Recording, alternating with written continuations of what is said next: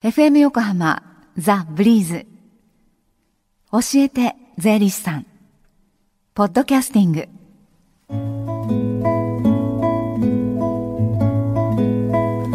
11時22分になりました。このコーナーでは私たちの生活から切っても切り離せない税金について専門家からアドバイスをいただきます。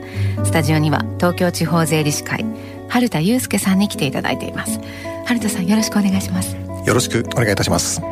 さあ今週はどんな税金にまつわるお話でしょうか？はい、えー、マイホームを取得した後にかかる税金についてです。はい。あの住宅を購入するにあたっては先週の固定資産税とともにですね不動産取得税というものがあるんですね。はい。でこちらの税金は購入後毎年納税となる固定資産税とは違って購入後に1回だけ払う税金なんですね。はい。購入後に一度だけ支払う税金。はい、はい。住宅購入の時にその不動産の仲介手数料なんかを払いますよね、はい。それと同じくしてこう最初にかかる費用と考えればよろしいそうですか？なんですね。初期投資というんですかね。はい。でまああの不動産取得税っていうのはですね本当にこう資金繰り計画ではですね、はい。もうまあ最初に準備する費用としてですね必ず組み込む必要があるんですね。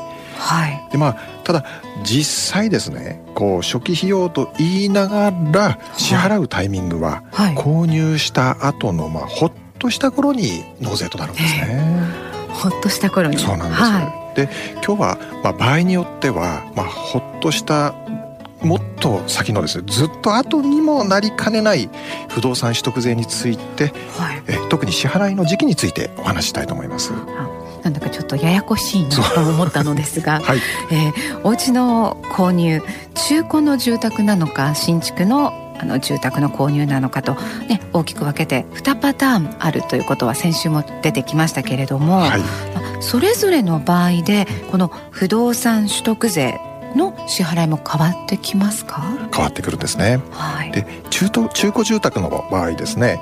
例えば北島さんが持っていらっしゃった一戸建てを 私のですか、あの今年の23年の例えば6月1日に、はい。えー私春田に、まあ、売却したとしますですね。はい。そうするとこの場合あの私春田買った方がですね、はい。えー物件を取得後約34か月後まあ8月か9月頃なんですけれども、えー土地建物の不動産取得税を県税事務所に支払うという流れになるんですね。うん。はい。でまあ中古のまあ建物、まあ、土地についてはもうそもそもその前の持ち主いますよね。ねいらっしゃいますので、はい。えー役所にはですねそのまあ価格のデータっていうのが登録されてるんです。うんですから土地建物ともまあ同時期に納付書が県税事務所からまあ34か月後取得後34か月後に送られてくるということなんです、はい。じゃあ新築の住宅を購入した場合はどうですか？不動産取得税。取得税ははいい。えー新築の場合は、まあ、土地の取得税はですね、まあ、前の持ち主がやっぱりいらっしゃいますから、まあ、買ってから、まあ、34か月後ぐらいに、まあ、納付ということになるんですけども、はい建物の場合はやっぱり前の持ち主がいませんから。はい。一般的には買った後取得後のですね67か月後ぐらいに納付となるんです。うん。で場合によってはですね、はい。1年以上経ってから納付書が送られてきて納付といったケースもあるんですね。あそうなんですね。まただしですねはいその不動産取得税の評価の算定まあその納付する金額っていうのはですねはい。あくまで購入時点買った時点の価値から算出しますので納付の時期がですねまあ1年ずれたとしても納める税金の額には影響ないんです。はいはいうんそうなんですはい。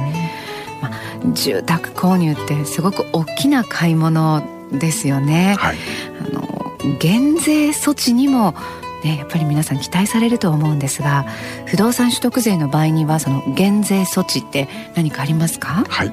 あのまあ、購入者本人が住むためのはい。家の購入の場合はですね、えー中古新築にかかわらず不動産取得税の減額措置がかなり用意されているんですね。でまあその物件の上、まあ、購入物件のですね広さなどが、はい。まあ、こういったその減額措置の条件となるんですけれども、まあ、全く税金がかからないケースも見受けられるんです。えそうなんですか、ええそうなんですでかからないということに対しての通知もないんですね。あ通知もない通知もないんです。ですから場合によってはあそんな税金があったの？っていうケースもあるんですね、はい、ですのでまずは購入物件について、はい、不動産取得税がそもそもかかるのかかからないのかについて検証していただきましてですねでもしその検証がかかるんであれば、はい、どのタイミングでどのぐらい支払うのかということをですねあの事前に調べておく必要があると思います。ね、試みの計算も試算をしといた方がいいですね。そうなんですね。あと、まあ、あの補足なんですけれども、はい、相続で物件を取得した場合については、この不動産取得税はかからないんです。はい、ただ贈与なんかはかかってくるんです。ね、そのあたりもご注意いただけたらと思いますですね。はい。じゃあの近々開催される相談会は、はい、有田さんありますか？はい、えー、ご紹介させていただきます。はい。えー、戸塚税務支援センターですね。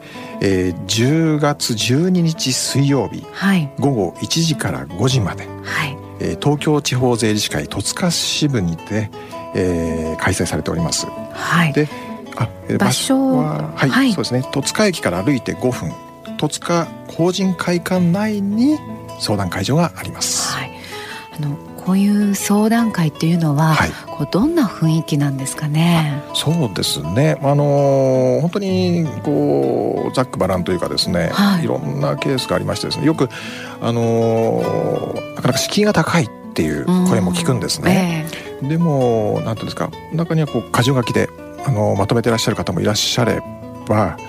あの本当にもう思いの丈をですね、えー、思いが先に来てしまってでこの土地はですねこう先代が本当に一生懸命守ってきたんですってことを30分ですね思いを語ってらっしゃってっていうケースもあるんです、ね。様々様々なんです。でもそのやっぱりね思いが先に立つケースの場合はですねやっぱりそれをねこう言い切った後の非常にこう満足した表情っていうんですかね。うん、なんかそれを拝見してそしてその後にまあ理論的に我々がまとめて、はい、そしてこう説明させていただくとさらにこう満足が高まってらっしゃるのがすごくわかるんです。ですからこうなんていうんですかねこうまとめてじゃないとこう生きづらいっていうことを思わずに、本当になんかこう話したいことを話していただいて、はい、でそれをまとめるのは我々税理士の仕事ですので、うん、どうぞあのお気軽にご利用いただけたらと思います。はい、わ、はい、かりました。ぜひその10月12日水曜日戸塚税務支援センターで行われる相談会事前の予約をなさってください。その電話番号は零四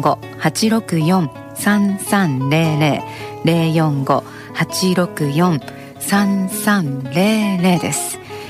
えー、春田さんどうもありがとうございました。ありがとうございました、ま、来週もお願いします、はい、よろしくお願いいたします。このコーナーではの税に関するご相談やご質問にお答えしますファックスの方は045-224-1019メールの方はブリーズアットマーク FM 横浜 .co.jp 教えて税理士さんの係へ送ってください。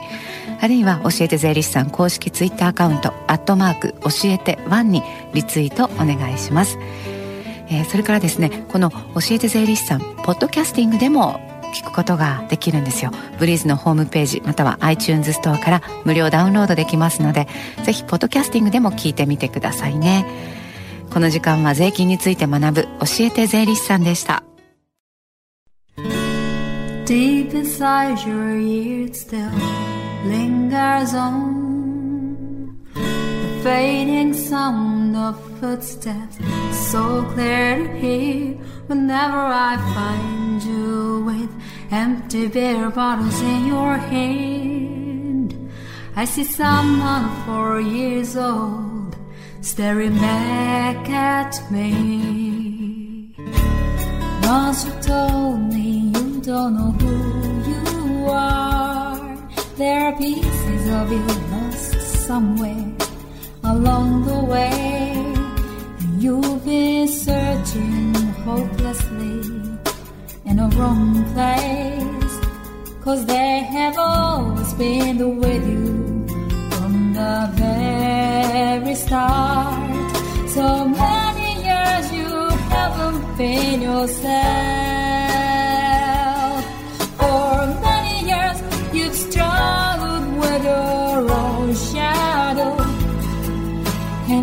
I'm slowly getting